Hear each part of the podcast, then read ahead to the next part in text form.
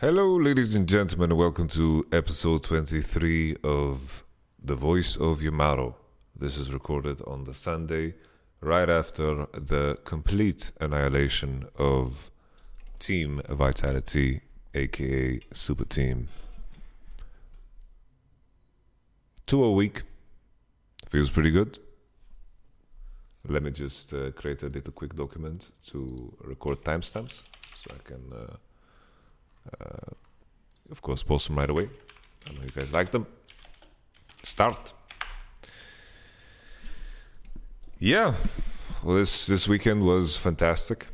Fantastic, not essentially because we won. You know, winning is fun, of course, but you know, just the idea of what we've tried to work on.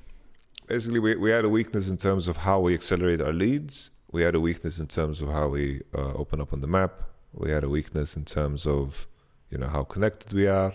And these are very normal weaknesses. You know, weaknesses sounds like such a terrible word, but it's just points of improvement, right? That's what weaknesses are. It's just points of improvement. And all in all, we worked on a lot that we got to show this weekend. And that makes me very happy. I believe that the team really came together. They gave each other great opportunities to shine on the Rift. And I feel like we are starting to get into the groove. Nico3198, thank you very much for your subscription. I really, really appreciate it. It's good to see you again. I recognize your name from the last time you were here. Razork had fantastic games on Volibear and of course Viego, and you know that feels good because I know that it's like, of course, I don't as sad as it may sound, I don't value community opinion at all.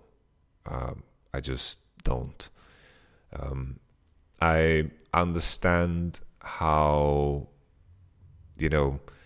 Basically, imagine you have a completely flat surface. It's smooth everywhere. You brush your hand on it, and you know it's completely smooth. And now you take something sharp, you stab it once, and you make a little nick in it, okay? And then you take your hand, you rub your hand over it. That's a little nick. You're going to notice every time you brush your hand over a surface that is seemingly perfect in any other way. And the reason I made this analogy, I'm telling you guys this analogy, is because as humans, we are very fixated on negative. It's proven in how algorithms work, and it's proven in terms of how, you know, the social media, you know, echo chambers tend to happen, and it's like, or the public opinion tends to be, you know, whenever there is something negative to harp on about, then it's very common then that's going to be, you know, the main point of conversation. But nevertheless, public opinion, it is what it is, you know.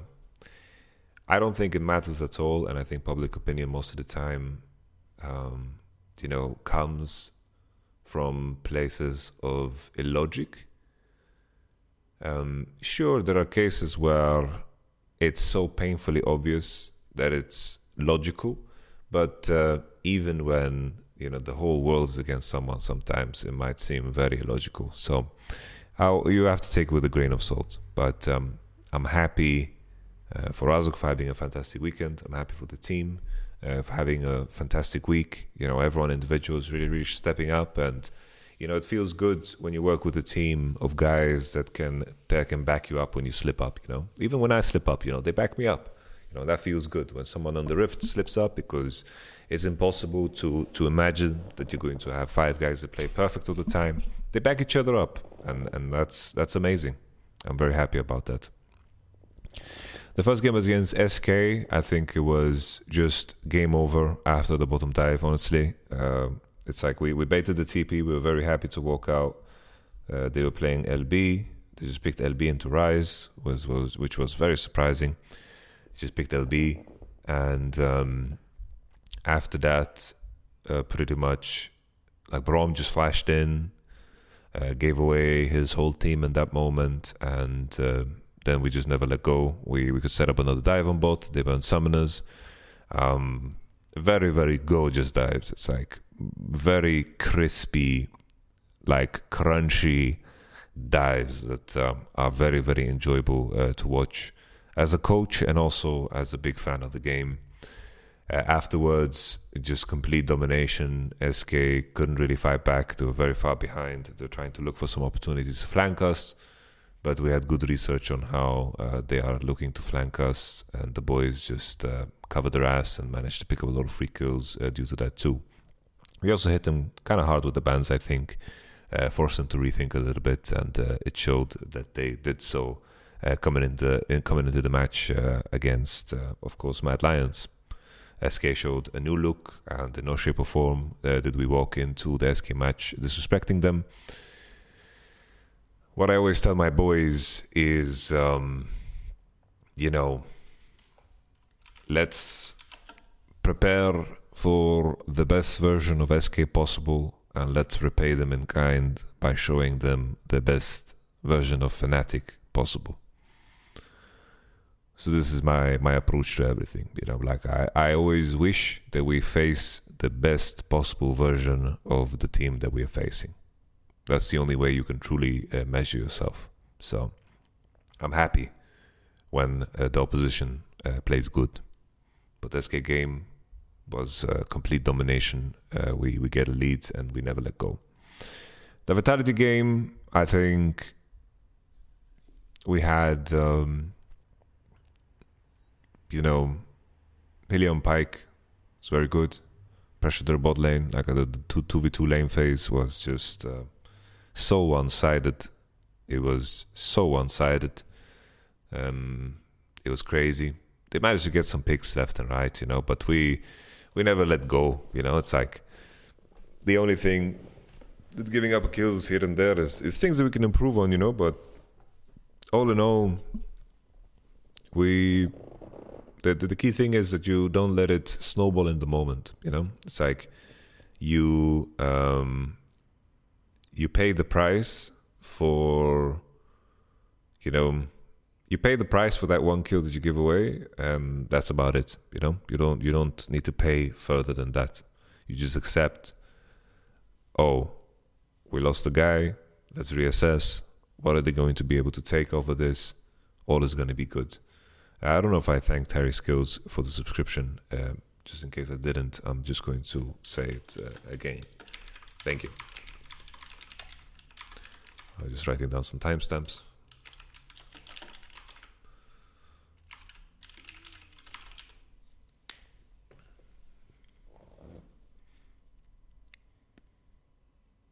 Where was I? And that's also a skill that you need to train, right? It's like how much are you giving up when your team actually makes a mistake? Like being able to reassess and understanding the impact of a kill or a mistake. Understanding and realizing the impact real time is definitely a skill that we've tried to hone, which is good. All in all, I think, we just got to play a TF game, and the enemy team couldn't really force on us ever, so we could always choose our fights, and then keep in mind looking at our champs, right? It's like we can climb every wall in the game, It's like we are ready to climb the Mount Everest with this composition. It's like we have Pike with the invisibility, we have Viego with the invisibility, we have Graves with 15 dashes. And Zeri is a champ that can jump every wall in the game. It's just so easy for us to choose the fights that are winning and stay away from the ones that are not. And their composition was, much easier to play, I would say. And I think a game like that showcases the potential of the roster that we have on an individual basis with everyone, It's like this is a composition that no other team would be able to play in the whole league. Maybe G2 But even that, it's tough to imagine, you know. All in all, it feels good, you know, when you can, when you are in spring split and you begin to go outside of the norm of what is basic in order for you to pick up wins. It's like picking Corki or whatever the fuck to just get some easy slappers. That is, you know, that is the definition for me of progression. It's a very good checkpoint in a split. So I'm excited. I'm happy. Very happy about the weekend. We're just going to keep working, keep improving as a group. And that's the mission always. We're not going to slow down. You know, it's like we have our next matches. The opponents don't matter too much. You know, I know the fans are very excited about the G2 games, the Astralis game. You know, two good teams. We're just going to use them as measurements for what we are good at and what we need to improve on. That's all they are. All these other teams in the league, the only thing they are for me is they are NPCs. Thank you very much, Pevaza6. They're NPCs. They're NPCs of our journey. Like we are the main characters. They are NPCs. Whatever comes our way, you know, we adjust to it. You know, this is the Fnatic saga. That's the only thing that matters to me. And once again, I hope we get to face the best version of Astralis and the best version of G2 this weekend. I'm excited to play up against them. Nevertheless, I make a little timestamp for the next topic of conversation, Super Server North America.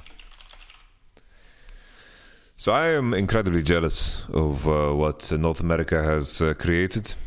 I made a video a very long time ago in regards to how they could potentially fix North American Soldo queue, and a lot of the things that they are implementing were things that I suggested.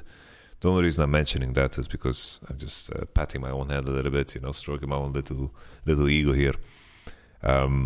I made a video a long time ago. I was like, they need to restore credibility to the ladder, and a way to do so is to inject a cash prize or just make some kind of trophy. That's what I said in the video. I also mentioned that they should create a super server. So I'm very jealous of the super server. And I believe it's something that we need in Europe too. First and foremost, we are severely handicapped by the fact that the LEC is in Germany and in Berlin. I shouldn't say Germany. Like, the fact that we're in Berlin is... Like, Berlin is a fantastic city. The people are lovely. It's a beautiful city. But in terms of what it should be first on the list, in terms of, you know, building, you know, infrastructure and using infrastructure for an esports league, the main things that should come to mind is like airport quality, you know, accessibility around the city. It should be internet, and Berlin is very low on those lists. At the same time, a lot of the pro teams were trolled in season 5 when everything moved to Berlin to pick up housing in Charlottenburg.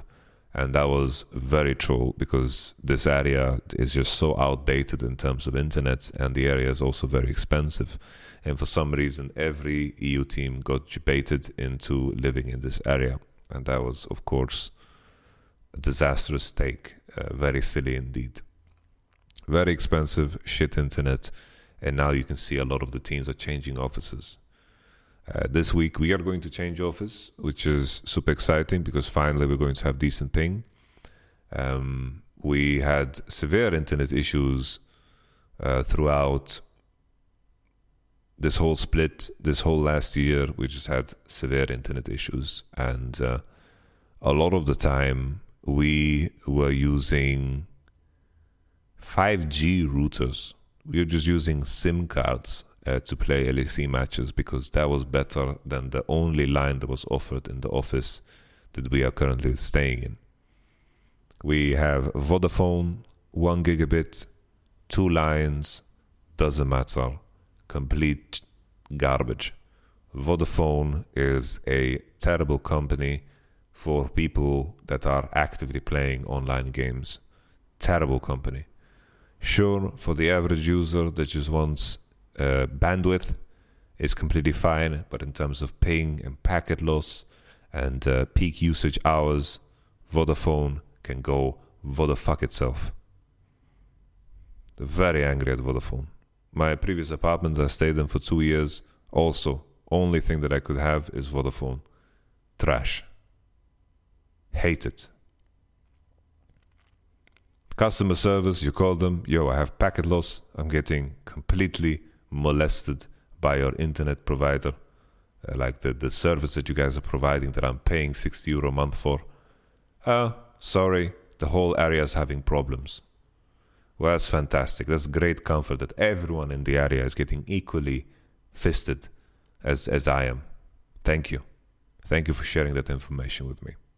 As you can hear, I am quite negative when it comes to the conversation of Vodafone, but I believe in terms of the services they provided, this is exactly what they deserve. I don't put any blame on the customer service. I don't put any blame on the people that work within the company. It's just, it is what it is, you know? Like I feel really, really bad for the people that have to work customer support for such a company. It's just crazy. I've had good experience with 1&1. I've had good experience with Telecom. These are two companies that seem pretty decent, honestly, at least in my personal experience. But I know that Telecom, people had issues with Telecom in the past, but at least it's better than Vodafone, that's for sure. There's also another company called Pure or something like that. I don't know what it's called. But I wouldn't say that these internet issues is something that happens everywhere in Germany. But I can tell you, like, when I stay at my girlfriend's parents' house, which is, just a little city in the middle of nowhere, I have better ping, more stable internet. The bandwidth is like 50 up. 50 down, like 10 up, 50 down, and that's it, you know. And I'm perfectly happy. It's like the expectations aren't too high, you know. It's just stability. That's what's the most important. All in all, new HQ for Fnatic. Yes, I hope everything happens smooth and that we manage to get there in one piece. All in all. The reason I believe we need the super server as well is we don't get to practice on the real ping, which is a severe disadvantage. Right now, solo queue is a shithole. Honestly, it's a shithole. And that is a severe competitive disadvantage. It's like, what is the mission of Challenger right now? What is the mission of Challenger? It's like the idea was that you are strong enough to be a challenger and then continue your journey into the esports world. That's how I at least imagined what challengers should represent. It's like if you're in top 100, you are representing the top 100 players of Europe. But that is so far from the case. It used to be like that maybe in Season 3, Season 2, Season 1. The ladder had a lot of weight and power. But now there's so much cheese in the position that a lot of ELO is also inflated. We are also suffering from the problems of past seasons and abuse cases where people overinflated their ELO, where champions were broken for a couple of patches, or there was a strategy in place that was just completely disgusting and abused, and those people are still lingering around in higher ranks. I don't think a player that has got to Challenger playing Nunu only or Janna only is in fact a top 100 player, right? But credits them, right? They found a strategy that works. They're beating other players through something that is very simple and easy. But all in all, this creates a terrible experience for my players, for example, right? When they're trying to play solo queue in higher ranks, there's a Janna with Smite, there's a Singed with Predator mid lane, and then there's a bot lane that doesn't listen to pings. And that's a recipe for a game that has no correlation in terms of what you want to achieve in practice. And the biggest difficulty always with League of Legends is that there is very few efficient ways of practicing besides maybe 1v1s. There's the idea of blitz scrims where you just play 10-minute scrims to just practice early game and you just repeat. But we don't have even a sandbox tool that allows us to, you know, load up Hextech soul maps just to try out strategies or to do something unique together with multiple players. We cannot rerun scenarios. We can't practice 20-minute Drake setups. We can't create 25-minute Nash setup situations. We can't make practice drills. So you begin to look at every aspect of your practice and what you can actually improve upon. And right now, European solo queue is also in a quite bad state, just as North America. It's like there's a lot of streamers and so forth. Like this is nothing to do with like Babos. I think Babos is an interesting player. There's Drutut. We have a lot of good streamers that are playing, you know, good League of Legends, but the issue is still, you know, the Predator players, the Smite players. You know, I wish we would receive something as strong and potent as North America has just received. I am just stating my jealousy because what they've gotten is truly something good. And I think considering how big of a player base we have here and how many players are in the ERLs, I think it could create a very powerful super server here in Europe too. And it would truly be nice. Wild Rift solo queue is even worse than League. It's absolutely horrible. But I don't know about that too much. So that's completely up to you. The next topic I wanted to talk about, which is, you know, might be frowned upon by everyone. But I just wanted to mention this and to just bring it up because some weeks ago I tweeted out, who should I talk to on The Voice of Yumaro in regards to learn more about NFTs?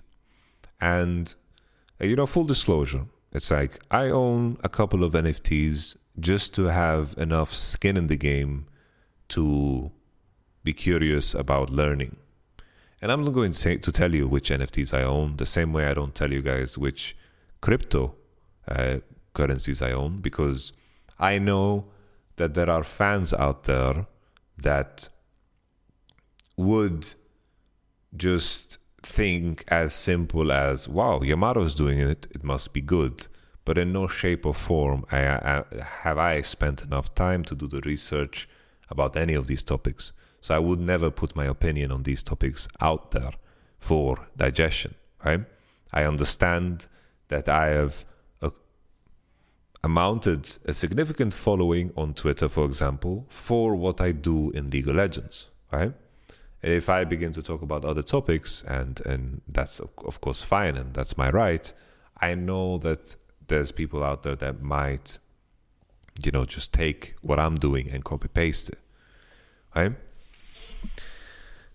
So I have enough skin in the game and I'm curious because always, you know, the same things are like repeated, and I am like the concept of NFTs. It's an intriguing one to learn about. Like anything, you know, there's always the conversation in my mind: how do I create generational wealth? And in order for me to achieve that, I believe I need to be very, very early in being a part of something that might become great. But that also comes with the risk that it might just be complete garbage, right? That's just a part of it, you know? For every Amazon that's been created, there's been 1,000 companies or even more that are just complete garbage, and your dollar that you would have invested just turned to zero, right? But I'm at the point in my life where I feel steady enough to be able to take, I don't need to, just go into S&P 500 and you chill. I don't need to do that just yet, I'm doing that with some of the things that I own, but all in all, I like to be on the more riskier side. Nevertheless, I am doing research on NFTs because I'm curious, It's like a lot of smart people are saying that NFTs are the future. A lot of smart people are saying that it's just garbage, and it's interesting to try to pursue the truth, because it's very easy to just take opinions and make them your own. And during that tweet storm, I remember I mentioned the phrase unthinking majority. I am certain, and I can see it from just being in some of these NFT communities, that people, like the most people that are own NFTs, are also completely clueless to what they actually are. It's like so often people are under the assumption that they actually own the image or the JPEG that they have, but it's not even true. It's like when you own an NFT, in most cases, is just a link to a picture that is on some server, right?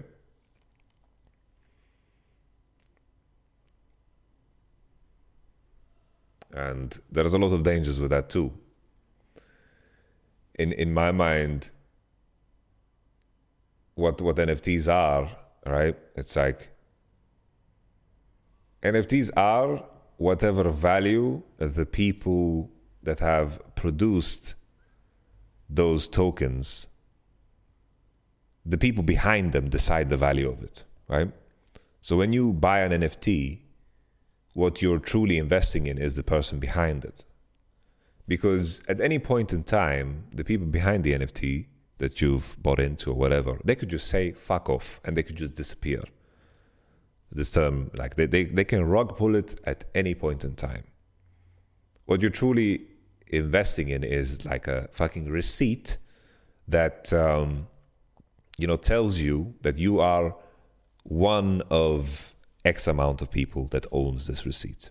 And the value comes from whatever the creators choose to give that value, right? So what you're truly investing in is people.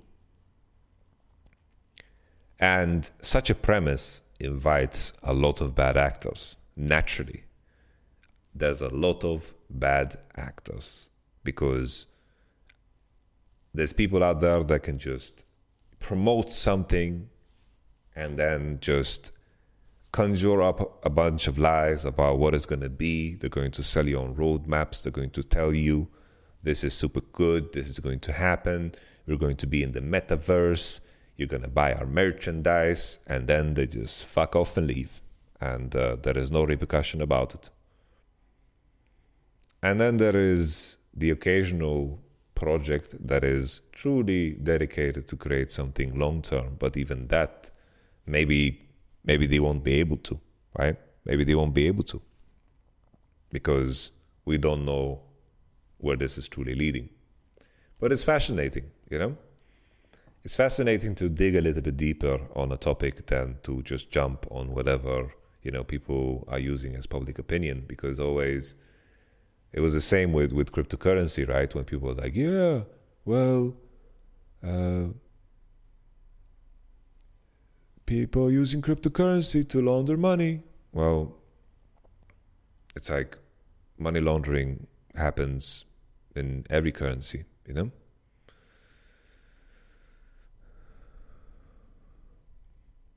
But the state of it is definitely a joke. the state of it currently it's for sure a joke. For sure, it's a joke. I agree with that. It's like there's some, project leaders that are interesting, smart individuals, but that's about it,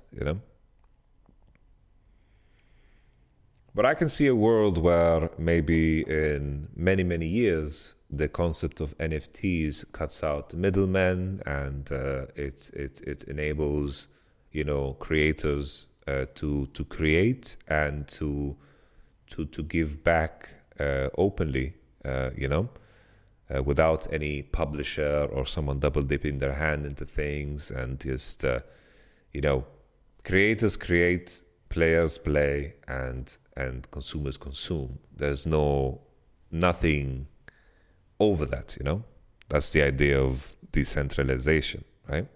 But maybe it's just a pipe dream. It's very tricky to know. And then, the evaluation for some tokens, because that's what you have. You're buying a token. You're not really buying a picture, and you're not going to, necessarily, you don't necessarily own that picture. It's like whatever these people, it's not like some kind of deed that you can do whatever you want with the picture. Like maybe the project leaders can tell you that, but before it's in paper, before there's like, actual, evidence behind it, you're just taking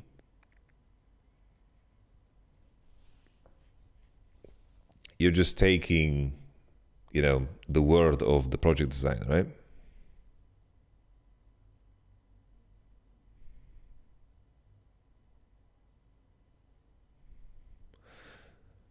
Yeah, the value is definitely controlled by the creator, yes. It's decentralized in the sense that there is creator, consumer. There's no additional layer to it, right? Yeah, I could definitely, the positive side of it would be, let's say I have an account with every skin in the game of League of Legends. And then Riot could choose to permaban my account, and they could do it for no reason at all, because they still have ownership of the things that I bought. I don't actually own anything. In a world where NFTs would be involved in a game, for example, and I could freely trade it, I buy something, I could sell it, and so forth, I wouldn't have this issue, right? But at the same time, the future Asia I see, if you begin to monetize every aspect of your life, everything that you do is just monetized. You play a game, it's monetized. It just feels like the rich will just get richer, right? It would be very sad. It's just in a world where everything is monetized, the people with money are going to have an advantage. At least, if I think of the context of some of the games that I played, let's say World of Warcraft, right? World of Warcraft, there's a lot of titles, there's a lot of mounts that are very unique and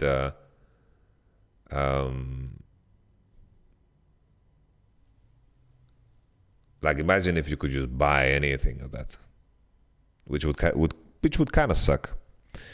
But as you can see, like I'm talking about this topic like a fucking caveman. So I'm truly, just starting to learn about it, and it's just curious to follow along,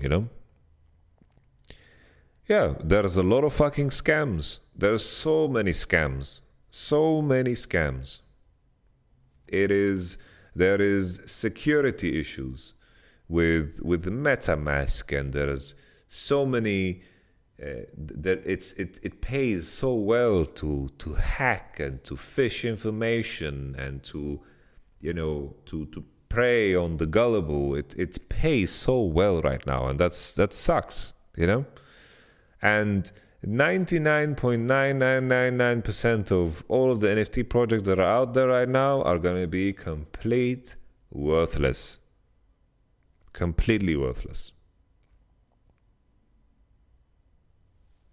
It's just what it is. It is what it is, sadly. It's funny, you know, it's like, as I mentioned before, I own a couple of NFTs just to have some skin in the game, to be curious enough to learn about it. But like, some of these communities are so like fake. It's like, it's so weird. It's like so unnatural.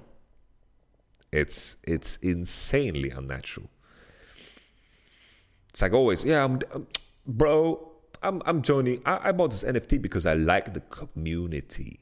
I like the community. It's like,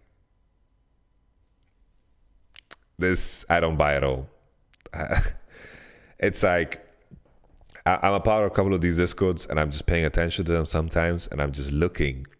It's like, everyone's trying to be like so fucking overly nice. You know, it's like, if someone in the chat asks a question, it's like, how do I get whitelist? And then it's like 15 people answer because everyone wants to come across as a super nice guy. I'm a nice guy. I support people that want NFTs and want whitelist. Maybe it will pay off in the long run for me. This is like, everyone's like being super nice, but it's so ungenuine.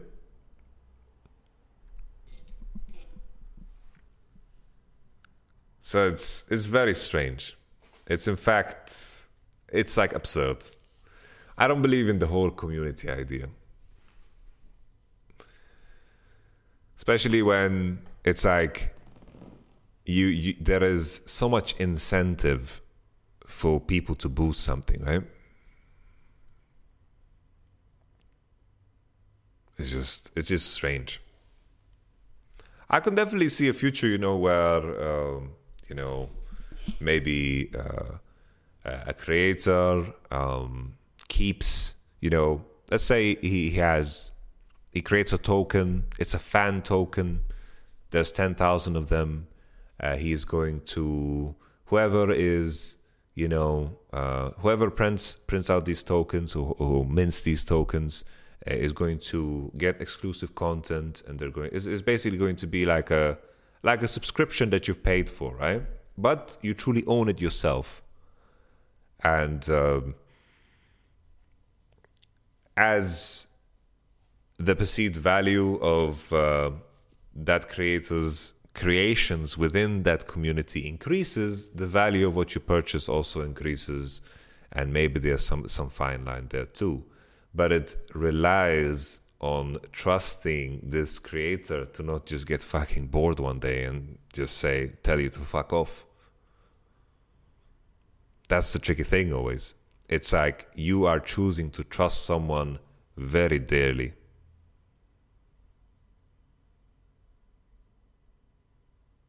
A lot of these NFTs are very pyramid schemey. But at the same time, in some context, it's like,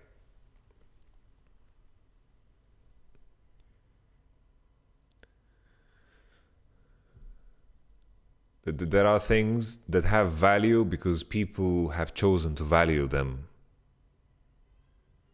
Just that, right? Like, I come from card collecting. It's like, I collect cards. I have thousands of euros worth of Pokemon cards. So I understand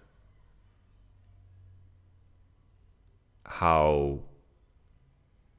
perceived value functions, right? It's like rarity, beauty, hype, all of these things play part in how things are valued. It isn't necessarily only about oh,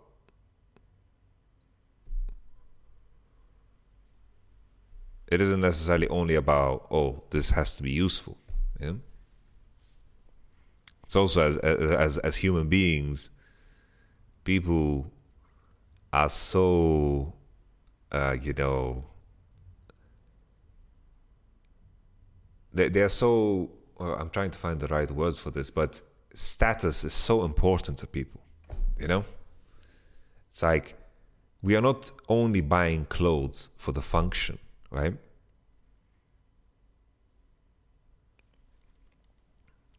You're buying clothes because you want to express yourself. You're buying clothes because you want to, you know, show something off. Sometimes I wear a Gucci belt. I have a Louis Vuitton scarf, you know. Honestly, I love the quality of these items. And I know I'm like, whenever I buy an item of this caliber, I know that I'm going to keep it for the rest of my life. I just take care of it well. You know, I have, for example, my Louis Vuitton scarf here. I got it as a gift. This is like €500, right? And the scarf is something that I'm going to keep for the rest of my life because I cherish it, right? I could cherish it, and for me, it's very meaningful. I think it's beautiful. I like it, right? It's very rare you come across a person that is just buying clothes for the function, right?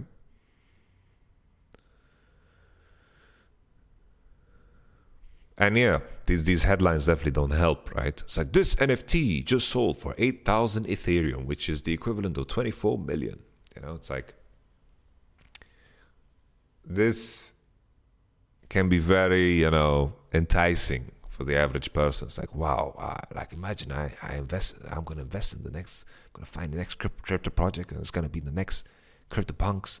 And it's going to be fucking crazy. You know, I'm one of my fucking baby millionaires. Then he goes to his friend group. So, like, yo, guys, I'm fucking investing in NFTs. I found these fucking lizards. These lizards. Some of these lizards, the rarest ones, they have fucking laser beams coming through their eyeballs. And they are so fucking cool. And the community. And it's like, you know, those are the people that are going to get so fucking griefed and burnt by this. Yeah, that's also a really fucked thing, you know? How often is that just selling to yourself to pump the price? That's also a fucked thing with the whole... there's a lot of fucking issues with NFTs. A lot of fucking problems, you know? But let's be honest. Which system is without flaws? It's like, which system is without flaws? Is the stock market without flaws? Or have we just gotten used to it? It's like, we've seen some of the fucking issues with the stock market. Sometimes some blue chip stocks also fluctuate insane in prices. And there was the moment where there was the short squeeze of GME and... they had to stop. You know, it's just, there's like a lot of the systems that we rely on today are really fucking flawed. Even the idea of money is really fucking silly. It's like, money is like, we believe this is money. It's like, the US dollar is pegged to, it's like, the fucking oil market is being sold in the dollar, so it's like, yeah, the dollar is strong, or whatever the fuck. I'm not an economist, but you know, in the past, at least, you know, the concept of money was first. It's like, okay, we're going to make these coins out of these fucking expensive and rare metals. You know, it's like, we're going to have these rare metals, and they are useful. You can find a use for them. It's shiny. You like it. It's gorgeous to look at. We're going to use this as the currency of the town. And then it expanded like that. And then one day, some guy wanted to buy a house. And he's like, oh, shit, dude. I don't want to fucking carry 20 kilo steel and 5 kilo gold and fucking lead and whatever the fuck, whatever metals. He's like, I don't want to fucking carry this. So I'm going to give you a piece of paper. That is a deed, okay? It's going to be a deed. I'm going to write on the deed, this means that you own X amount. And that's how bills happen, right? It's like a dollar bill. It's just a fucking piece of paper, right? It's fucking printed, whatever. It's just a piece of paper. Then eventually, this idea of supporting it with gold or any metal is just disappeared. It's just gone. It's like, no, it's just paper. It's just when people say that, you know, there's a lot of fucking flaws with NFTs for sure. Like, don't get me wrong, guys. There's so much shit. It's like when you say, when you have an issue, it's like NFTs are flawed, but most systems in society today are really fucking flawed too. That's all I wanted to point out. So always the question is, what are you comparing it to?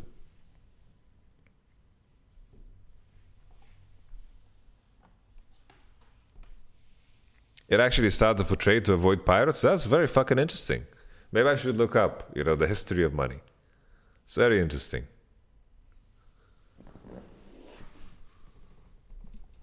That sounds very interesting. It's like even the political systems, you know? It's like, isn't it crazy that that companies can fund politicians? Isn't that just fucked? That's just fucked, don't you think? That's just that's just fucked. Like, what's that? How does it make sense? How does it make sense at all?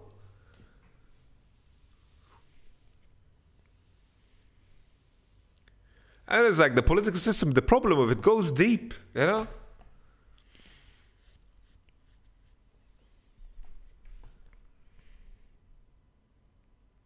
And that's the fucked up part about everything, is just, if you have enough money, whatever comes up, you can just control it.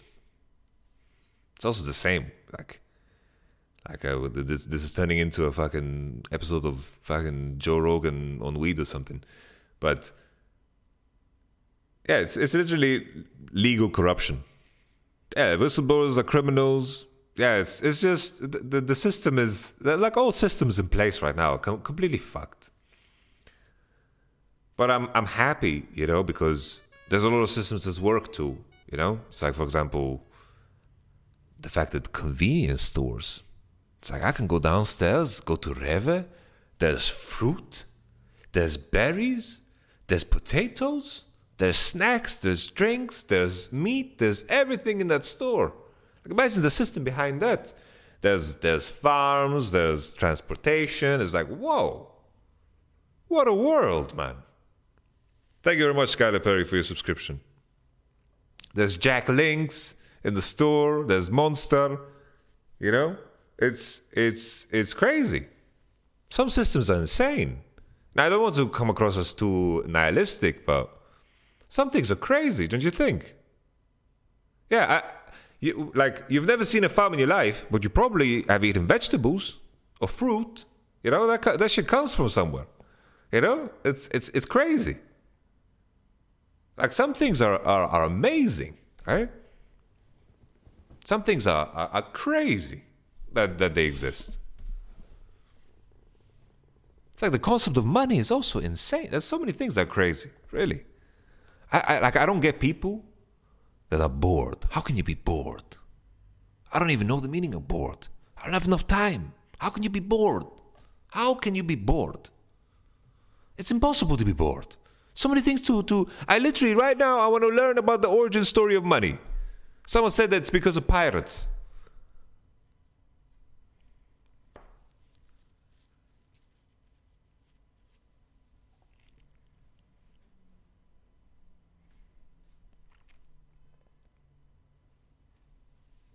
How crazy is that? Fucking pirates.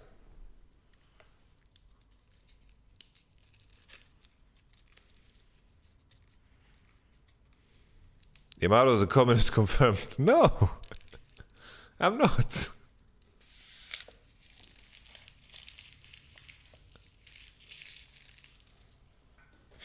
Why am I a communist?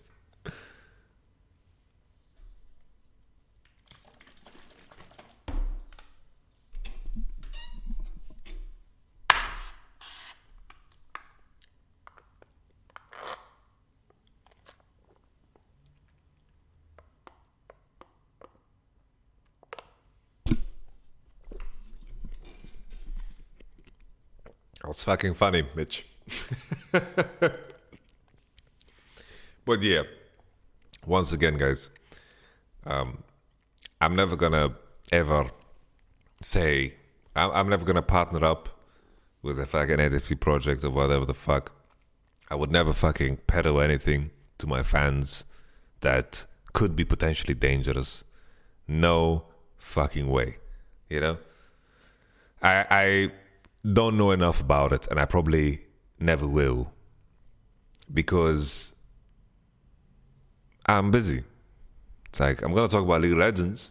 You guys get to listen to me about League of Legends because I'm an expert in League of Legends, and that's why you guys follow me in the first place. But I know that people also like me, so it's like, I'm not a hairstylist, but people ask me, like, well, how did you do your hair? Like, what's your routine with your hair, you know? Well, it's like, sure, I'm going to share that, but it can be potentially very dangerous, so I'm not going to fucking talk about it, right?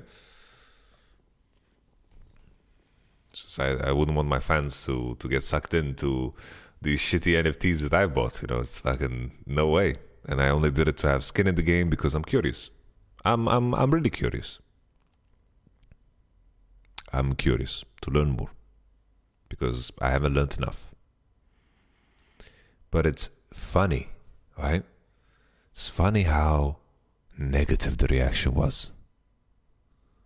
When I said, who should I bring on the podcast?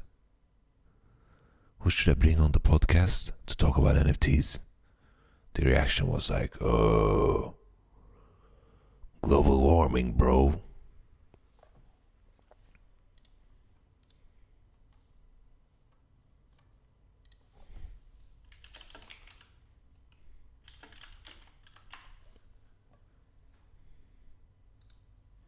Global warming, bro.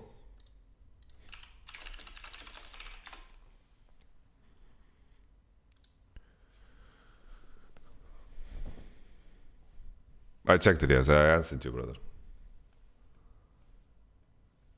It's like there was the outrage police was crazy. You should have a politics podcast? No fucking way, man. No fucking way. It's like, I am Palestinian myself. So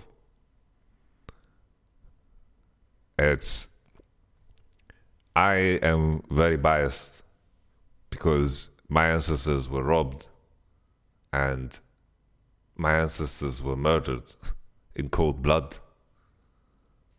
So I am biased. My grandfather's brother was killed in front of him. So I'm biased.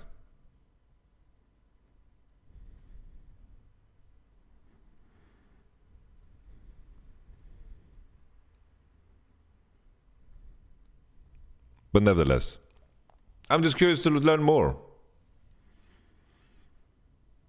I'm just curious to learn more. And I think people should be allowed to do that, you know? Yo, Yamada made your new TikTok. Go check the FSC. I tagged you. Bro, could you send it to me? I don't have notifications on anymore for the FSC. Could you send it to me directly? We DM'd a little bit. I'm super grateful, John. You the man. Thank you very much. I appreciate it.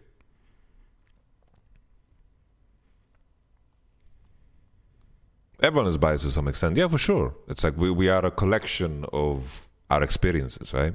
So that's what we are projecting outwards. We're just a collection of our experience. I'd say it's more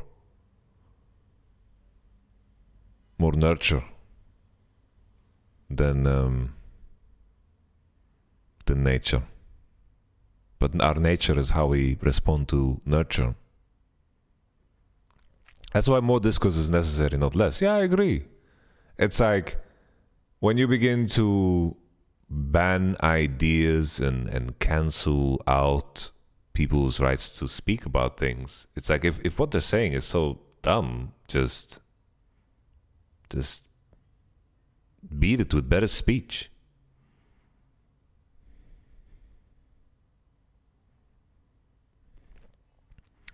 Yes, the Afro-Viking, yes. But I cannot educate anyone before I consider myself very knowledgeable about something, right? And I probably, just because the majority opinion about NFTs is negative, the first people I'm going to have on the voice of matter will be people with the more, negative view on it. I had a chat with a man who made a very, very good video in regards to it. I believe his name was John. I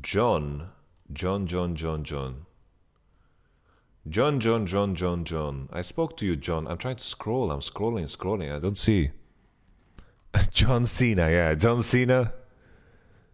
When does the podcast start? This is the podcast, man. This is the most scuffed podcast on the planet. He didn't even know that the podcast had started. This is fucking hilarious.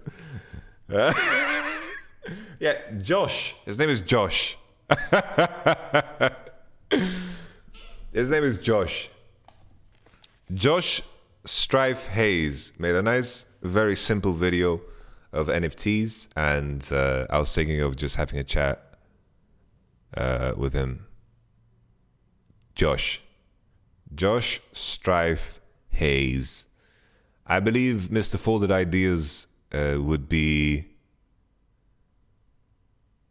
Mr. Folded Ideas wouldn't take the time to jump on this scuffed podcast. So it is what it is,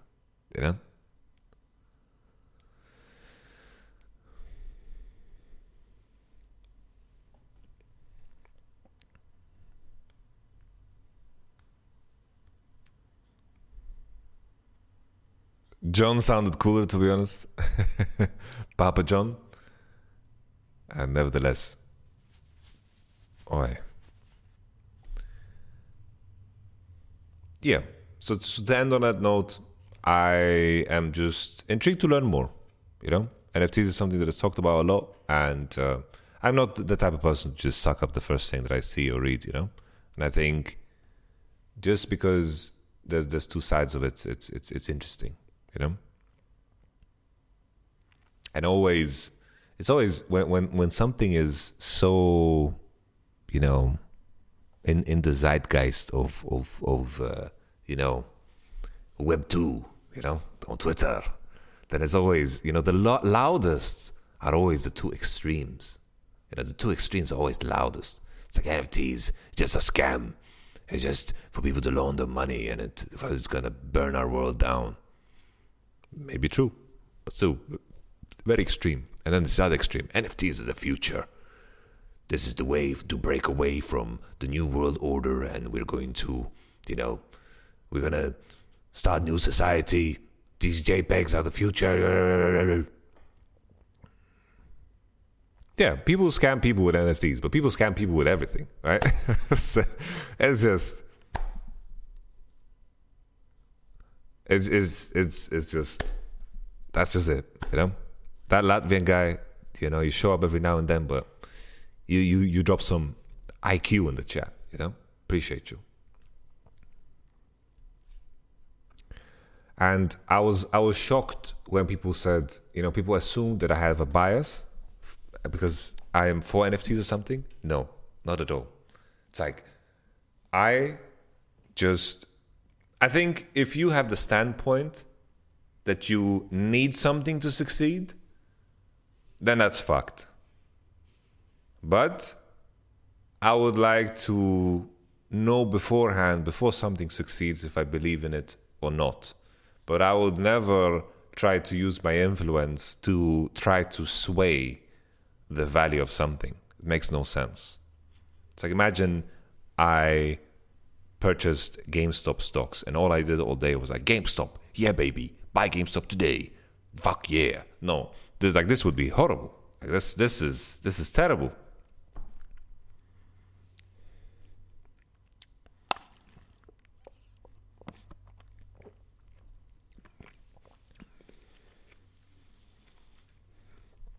When people ask me what I think about NFTs, I just tell them that I'm not enough informed enough to have an opinion. Yeah, that's how I feel too. And I've watched plenty of 30-minute videos about them. And I've had conversations about them.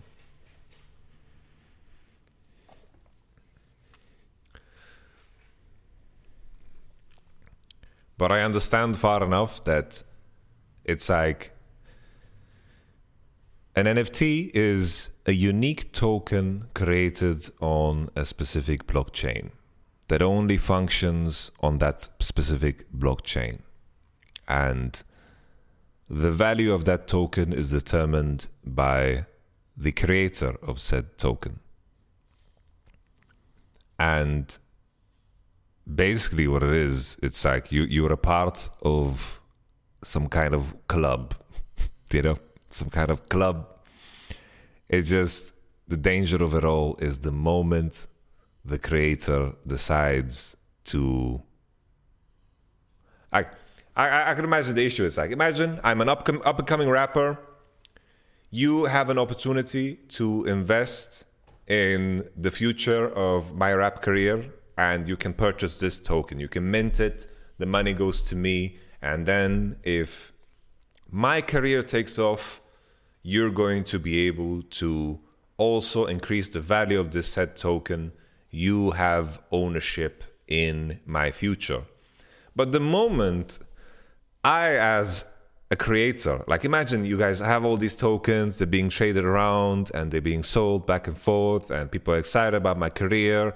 I have a feature with Drake. Me and Migos are like, hey, hey, hey, hey. You know, it's like it's a big old song, you know. And then I just decide, fuck this NFT. I'm gonna make a new one with a new mint price. Fuck this one. And then the value is just non-existent anymore. It just disappears because I, as a creator, just made that decision. It's like, what is the motivation to continue to... Isn't value always defined by how much something is willing, someone is willing to pay for something? Yes, but who's willing to pay for something if the creator no longer supports it, right? That's the key thing. It's like the value of something is obviously going to fall drastically the moment the creator is no longer supporting it. So that's what I mean, right? And that's the danger of it. It's like you're always... There's a massive reliance on the creator. The crazy thing is, as well, it's like there's these CryptoPunks, right? Somebody spent millions on these CryptoPunks, right? And the whole thing, the whole idea is it's a status symbol.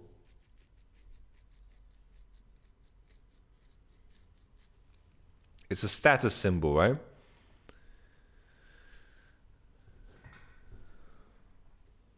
And that's it.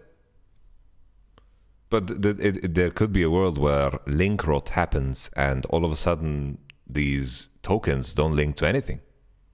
That could happen. And then it's just a token. It doesn't link to anything. It's not even a fucking JPEG. Crazy.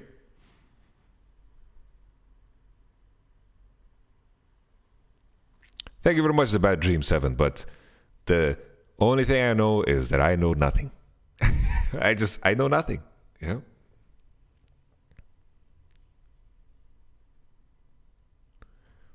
It's just, it's interesting. You know, this interests me. I'm curious.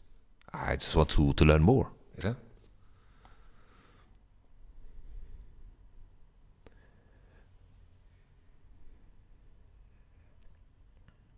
Are there any NFTs that give you something close to safety net? I'm not sure.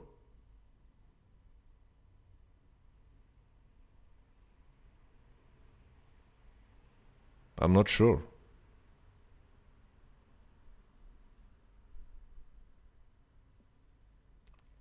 I know there's NFTs that you can like stake it and you get like some random coin, like fucking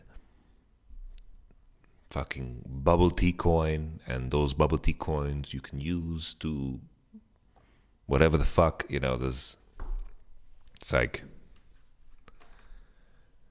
yeah. I don't know. I'm not there yet in terms of my knowledge, but I'll keep you guys in the loop.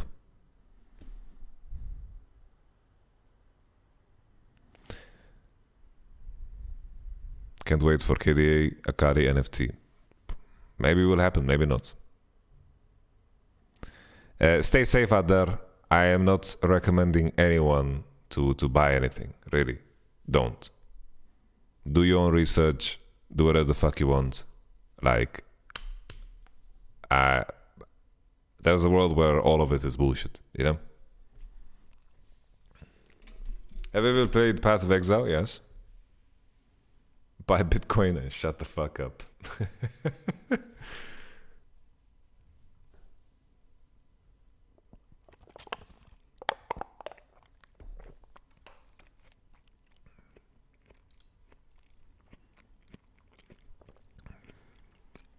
Yeah. As I mentioned, it's like I own a couple of NFTs just to have enough skin in the game to care. But I am ready for those NFTs to hit zero. It's the same, right? It's the same thing happened in the crypto world, right? It's like you have the big players that have stood the test of time, you know. Bitcoin has been around for a long time, and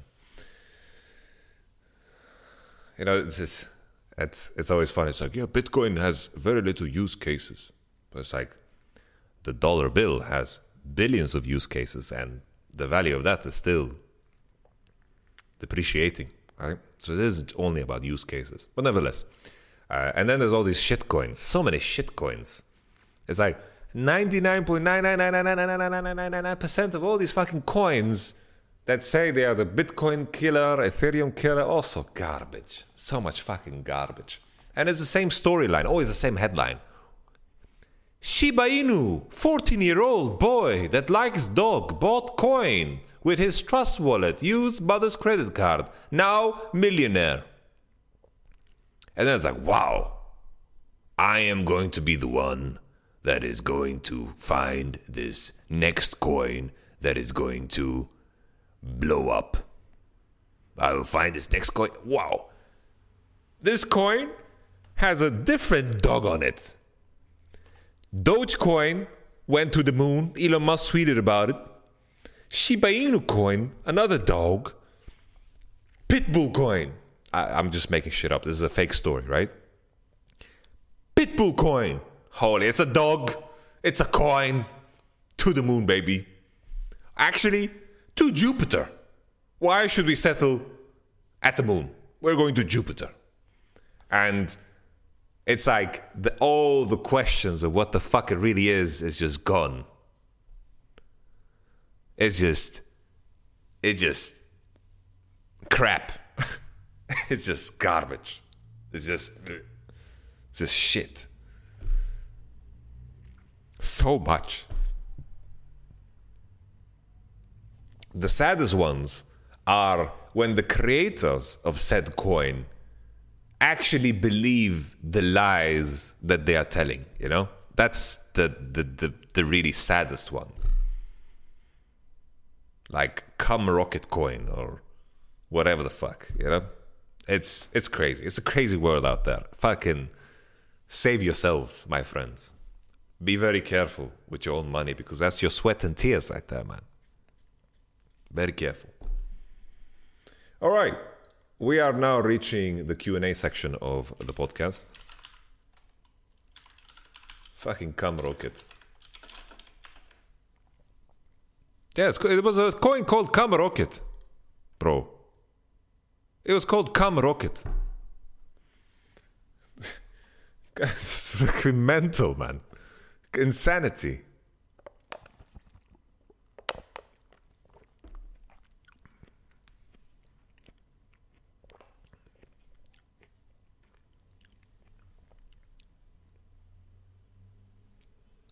Fucking cum rocket.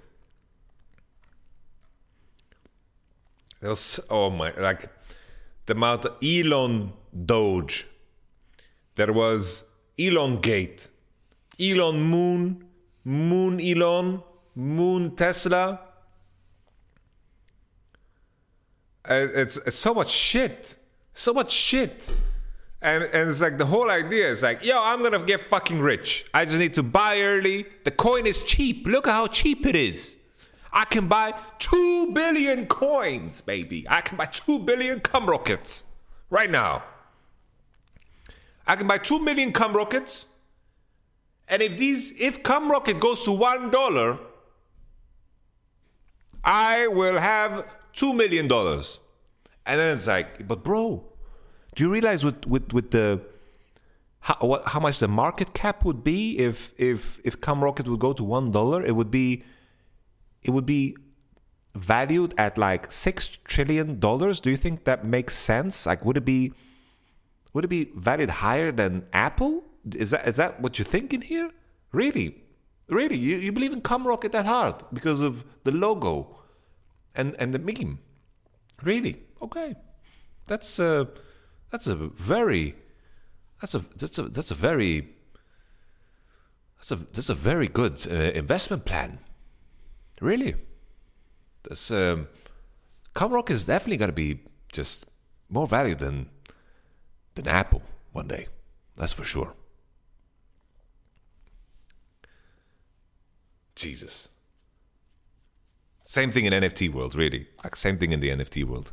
So many fucking random shitters, you know? Really fucking random shitters. And it's like, what the fuck? It's like some of these like fucking NFTs. It's like, like random JPEG 64 pixels picture, whatever animal you can think of. It's just mention an animal, all right? We're gonna make an imaginary NFT right now. Like, let's make mention random animal, guys in the chat.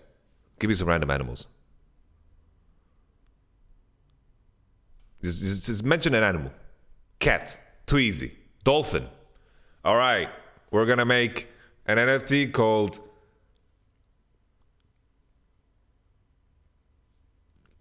we need to have like a really powerful sound. Banger dolphins.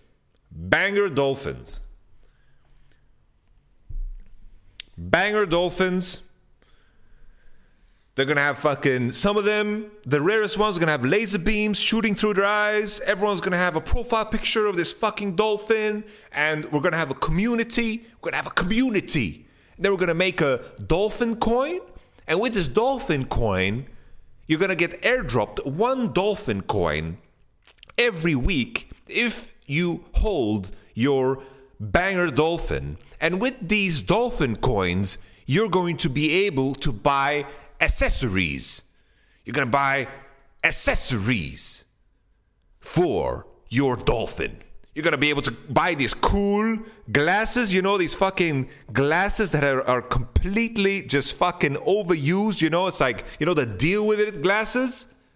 Imagine if you have those glasses and your laser beams are still shooting through the eyes and shit like that, you know, imagine how cool that would be. These fucking dolphin coins, and you can send them to people. You can send dolphin coins to other people. Like, imagine your friend. He needs 3 dolphin coins to buy himself a hat with a $sign on it. He needs 3 coins, but he only has 2. You can help him out. Community, baby. To the moon, man. And that's like most of the NFT projects. But then, you know, some there's very rare. Some projects out there, maybe 1 or 2, maybe the creator team behind it are actually intelligent people that are trying to build something bigger. Basically, owning that NFT it's the same as investing in said people. You're hoping that whatever they're building, they're going to have enough skin in the game through royalty fees and so forth, through the trade of these NFTs, in order for them to continuously add value to said NFT. And that's the hope, right? That consumer and creator is going to be this close to each other, and there's not going to be people above, distributors, agents, managers, and whatever the fuck. It's not going to be, you know, that's the hope. But there's a lot of trust there. A lot of fucking trust. So be careful out there, my friends. Be very careful. Very, very fucking careful. Let's go to Q&A. Jakub Kaminski asks, how much of responsibility do you take after a lost game? I know you want to protect your players, but sometimes games already lost in draft, or sometimes players just make mistakes that leads to defeats. You're responsible for everything. I take responsibility for everything because naturally I believe that maybe I could have said something different. Maybe I could have prepared the players differently. Maybe I could have prepared myself differently in order to push the team in the right direction. It's the idea of ultimate responsibility. It's like if you're in a group, if you're in an environment, you want to be inspired to nourish every aspect of it. You know, for the players, for example, let's say I make the schedule, but they believe, oh, maybe we can make some adjustments to the schedule that would be better for us and for you, right? I made the schedule, that's my job, but it's also in their best interest to share their perspective. The same thing happens in everything, right? You can, as a person, take responsibility over everything in your surroundings because in the end, there is a way you could have made a difference. And to believe the opposite puts you in a position where you're not powerful. You want to empower yourself. You should always truly believe that you could have been the difference. And always in hindsight, studying how you could have become, how you could be the difference is what is going to push you into becoming better. If for example, the day against Vitality, I'm going to study that day and see the things that we could have done different as a team.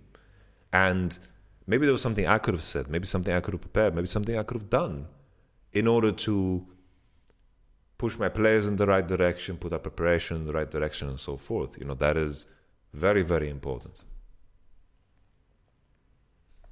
So, ultimate responsibility. Take responsibility over everything. Everything around you. Responsible for it. Kai asks, is Riot reacting too quickly and ineffectively whenever some cheese strat becomes meta? I feel like in pro play, people don't even play Smite or properly yet. Why try to remove it from the game before people even have the chance to strategize and anti-strategize properly? I think the issue with, the issue with some game-breaking strategies is that they're exactly that. They're game-breaking. There is no line of continuity.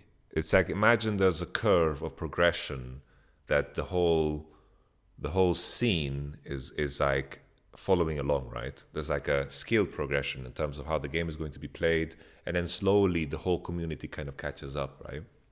It's like back in season 1, laning was very stupid. Ganking was very stupid. Like everyone, like even the best players, like most of my lanes, I won them by using an XP quint and getting level 2 first. And that was just my level of brilliancy back then. You know, I had a 2% XP quint. I got level 2 after 6 minions, played Jax, all in with my Ignite. And that's it, you know. Won the game on the spot. Brilliant. And nowadays, it wouldn't work as well because the general community has gotten a lot better, right? In a more natural progression, right?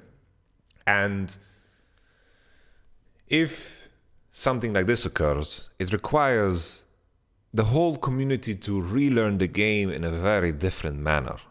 And it's too drastic of a change. So I believe things like this should be fucking hammered down to the ground as soon as possible. I believe that Riot didn't act fast enough because it was too far away from what the idea of what League of Legends is currently for the average player. That's the problem.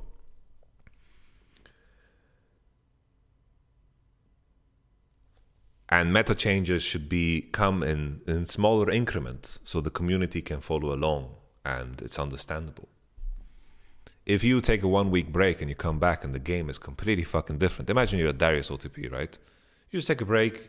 You're going on vacation with your wife, your kids. You come back. Playing against fucking Janna Smite top. What the fuck is happening? That's not an enjoyable experience at all. It's frustrating for everyone involved in that game. It's just too game breaking, too meta changing, too fucking hard to adjust to it at such a short term. And you know, meta changes are sprinkled in slowly, and the community can like adapt to it more effectively. Because if the game changes too fast, too rapidly, I think a lot of people will just be, they would just push out a lot of players from the game that they've created and a lot of aspects that people enjoy. And making top lane into such a non-factor is truly,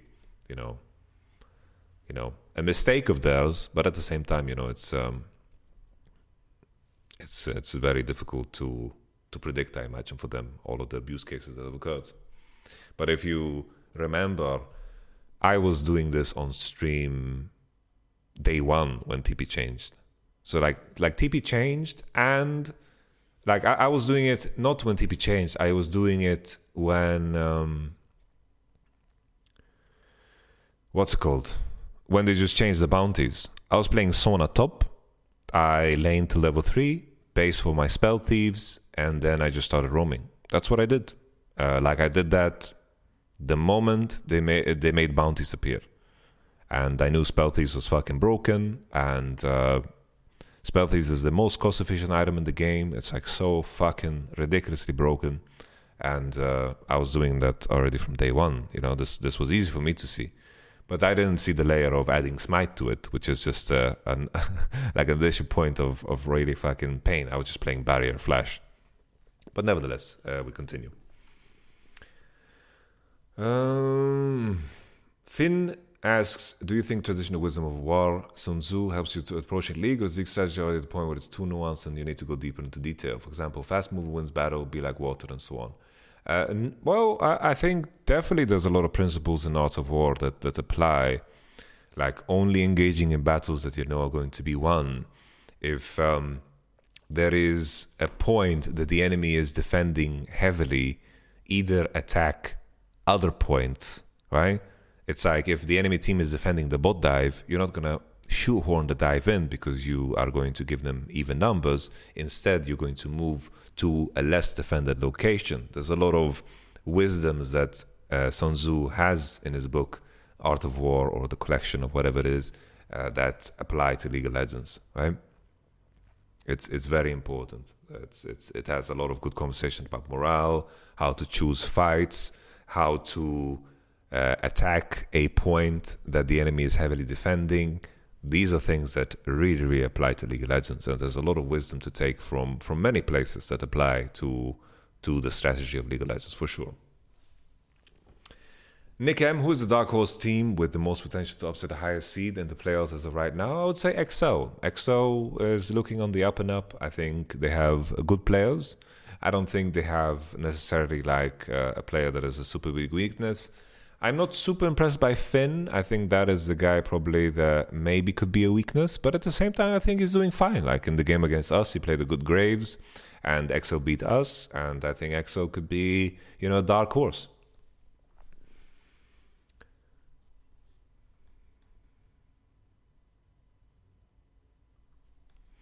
Have you ever considered screaming the Academy team? Yes. You could say they are as good teams like SK or BDS. No, there's a lot of LEC teams that are already on my blacklist, and I do not plan to ever book them again. And there are definitely LFL, there's teams in other leagues that are definitely, trying to pretty much... Wait, did I say black horse? I meant Dark Horse. There's definitely teams that are on my blacklist already, so I do prefer to scrim some DRL teams over them. I will not mention names.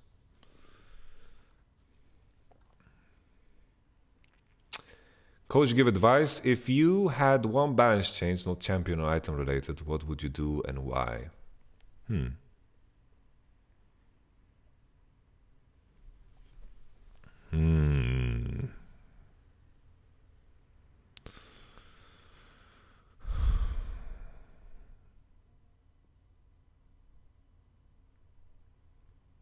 These questions are always difficult for me because I just see the game for what it is.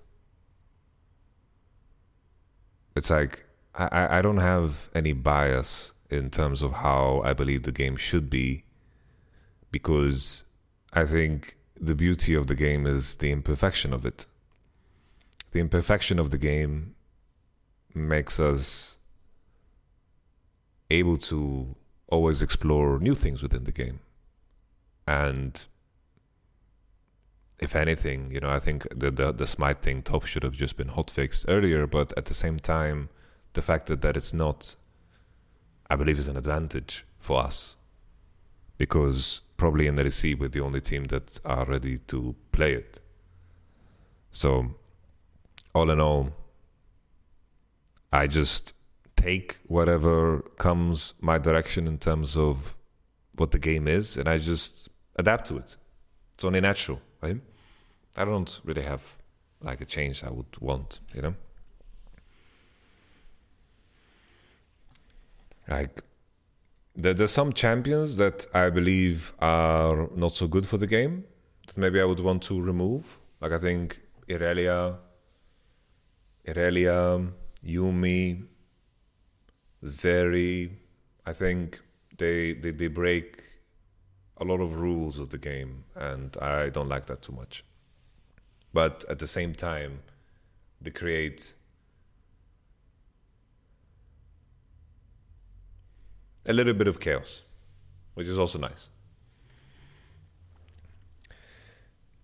Iliam asks, how do you motivate the players after an 0-2 week? How do you feel after winning or losing a weekend? The important thing is, what do you have in place? What do you have in place before the results? That's what's important. That's what's going to define you. Because sometimes results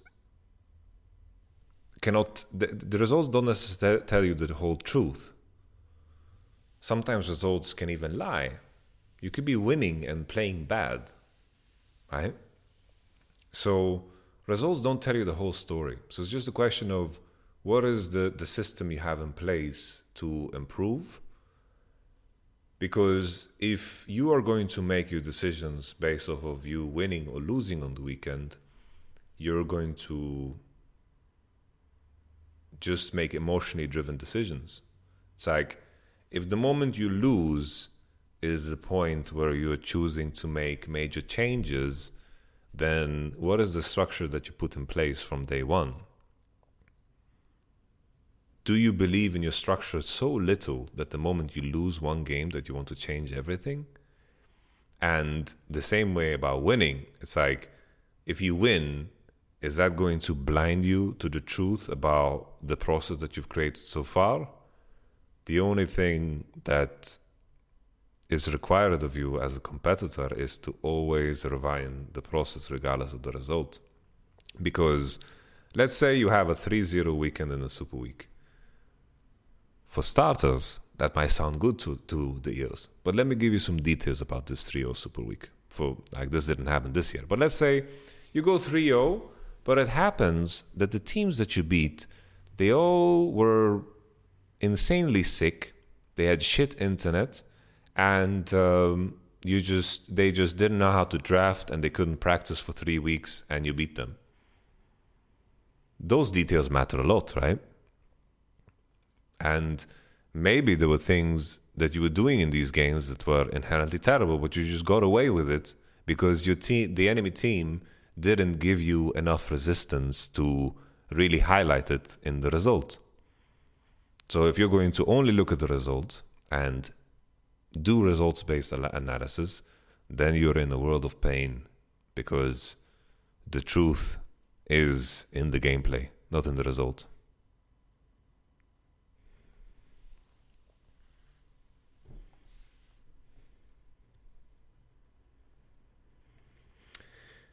Shihab says, not a question, but man, I miss Bwipo. I miss Bwipo too, genuinely. I like him. Ella said on Double His new podcast that they scrimmed their academy team a lot. How valuable is having a strong academy team like Fnatic seems to have in terms of potentially hiding strategy, maybe testing stuff you don't want other teams to find out you practice? Do you regularly scrim Fnatic, TQ, or? Not so much, no. I think it's more relevant when you're preparing for playoffs, because I think right now it's not so much about finding like some crazy cheese to beat opponents, especially on the level that we want to operate under. It's all about just refining gameplay, because I think gameplay in the end is more important than finding some niche pick there is an advantage in creating, you know, your own bubbles in terms of what you practice. So it's like one big advantage that C9 have is that they're going to be the only team in the league that plays the way they play. So they are going to be the only ones with the most amount of practice in regards to how they play. It was the same with us in Vitality. We dove every cannon wave with Rise on side, and we were doing this ahead of anyone. Back in 2018, we were diving every lane with Jizuke and Cabo, and we were playing super, super well around waves. And that made us very awkward to play against. We were not the same as the other teams in the league, and that gave us an advantage. When teams had to prepare against us and they couldn't scrim us for 2 weeks, they were scrimming against teams that had nothing to do with how we played. So they couldn't necessarily prepare. They just had to hope that they were good enough at their own way of playing in order to beat us. And there's an advantage in that. But most of the time, the teams that win leagues are just teams that don't rely on such, you know, I don't want to say cheesy advantage, but such advantages. Usually it's just plain good League of Legends makes a difference in the end, winning a whole league. It will only get you so far. Thank you very much for the 3 cheeseburgers, the local kebab shop. I appreciate it. Babazur, I appreciate you too. Thank you very much. What can Riot do to make top lane relevant again? Unkpli bagieras. Just remove this whole Smite thing, and then that's cool. You know, top laners need to understand that they can leave their lane without TP too.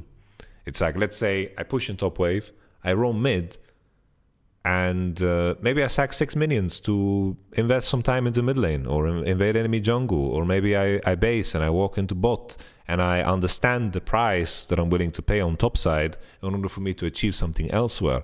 This is something that is lost on most top laners, and these are the guys that are never going to break Master, you know? Michael Elavsky, how's the team performing in terms of percentages, 100% being their peak? I believe we are like at a solid, maybe like 45-50% right now. At the Patriot, is it true that coaches take on some sort of fatherly figure role for players? Yes, in some essence, but it depends on the player, you know? It's like, for example, with Marek, I most of the time just give him space to do his thing. I don't feel the need to put my fingerprint on anything that I don't think needs to be pushed on, you know? It's like, I want players to be the best version of themselves, and I want to help that as much as possible. And sometimes I can be that blessed that some players don't need that additional help, you know? And then I just give input on some of the smaller things and so forth, but It just depends on the player. And that's the role. You need to be very adaptable as a coach, and you need to fulfill the role of whatever players need. And sometimes giving players space is the way, sometimes being very harsh with players, sometimes you need to be very delicate with players. It depends on the players, you know? Slimy asks, what do you feed your players for them to be so OP? We have a decent catering company. We just eat, we always have fresh cut veggies, which is nice, like cucumber, paprika, and some carrots. I love that shit. Fnatic Fan TV asks, what do you think of C9's drafting style? Could it influence Fnatic's in some way? Well, the only unique thing they've done is just play Enchanters mid, right? I don't think...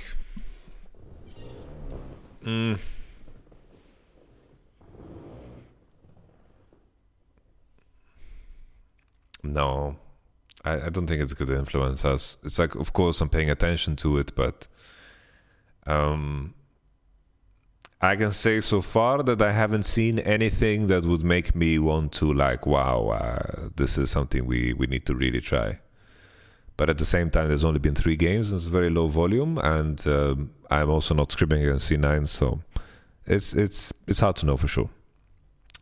Mitch asks for opinion on importance of nutrition in sports and how heavy certain teams lean into over other areas.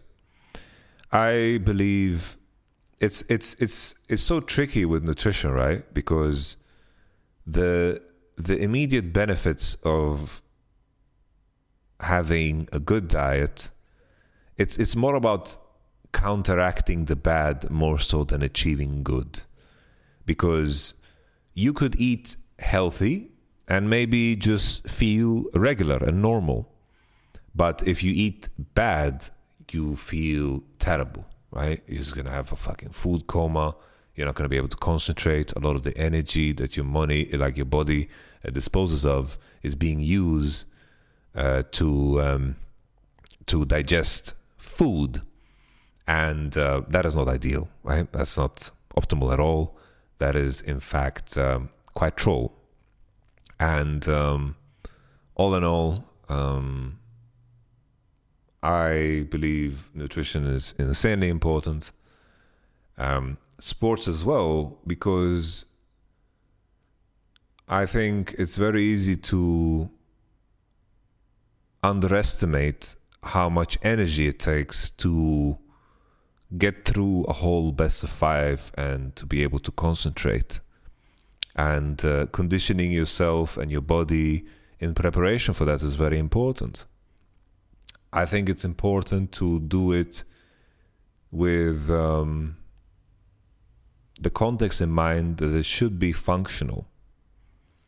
It's very important to have functional strength. It doesn't make sense if we would train physically like Dorian Yates would do in his prime as he's trying to become, Mr. Olympia. It doesn't make sense.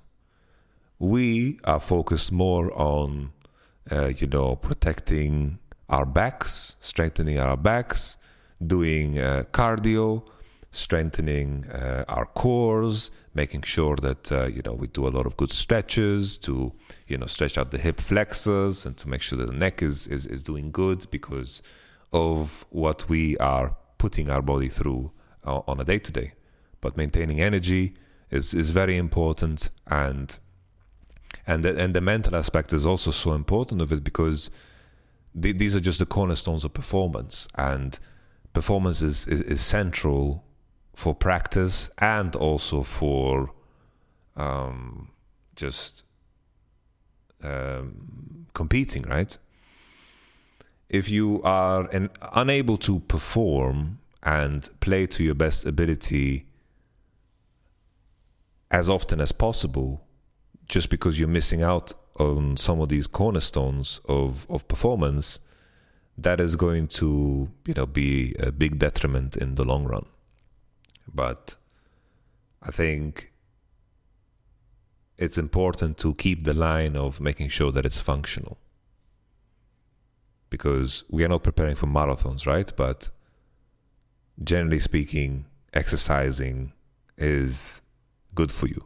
It helps you sleep. Sleep helps your digestion of information, and it helps your digestion, and it's like sleep is the most important thing. Like sleep is so broken, and it's just, it all goes in circles. It's like you eat well, you can exercise well, you can sleep well, and you get yourself your sunlight. These are very simple things that is going to,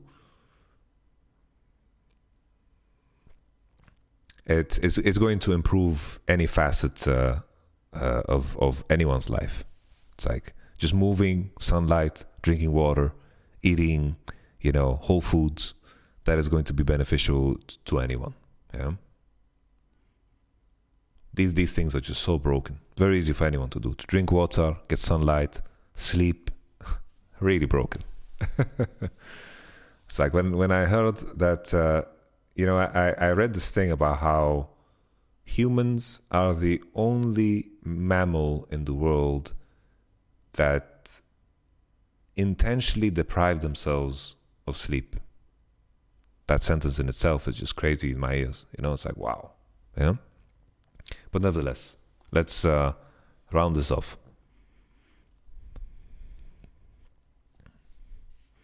How do you balance players' personal development and team development week to week? Do you focus on players' personal development? Well, it's kind of, you kind of do both at the same time. You know, it's like when I have them in group, it's important that I focus on the group's development, because I understand that players' attention span is very limited. So when I actually have them together as five, this is holy time. This is like religious time. I need to be very good with the information and confident in the information I give to all of them, because the moment any of the players feel like I'm wasting someone's time, that's not going to be great, you know? So when they are together as five and I have their full attention, I make sure that it's something that is relevant to all of them. And then throughout the day-to-day, there's going to be a lot of individual points. Like I don't need to tell the whole group, yo, Ivan, if you skipped golems here and paid attention to mid here, maybe we could have created something, an opportunity here.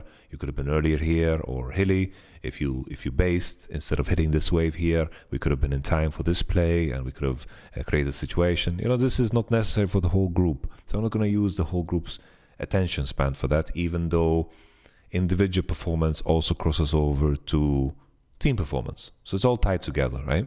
And to find a balance, it's just a question of what has the most urgency. It's like when the five players are together, this is the most urgent things are team-related points, because when I have the attention of five players, that situation, that time is just holy. So that's how I balance it. But nevertheless, I think that's a good time to end it. Thank you so much for joining in. We had Mitch that visited. Always good to see you, Crepo. Nelson also, the little drive-by. Happy to see them do well over at XL. The Mickey move is doing wonders, and signing over Nelson seems to be decent too.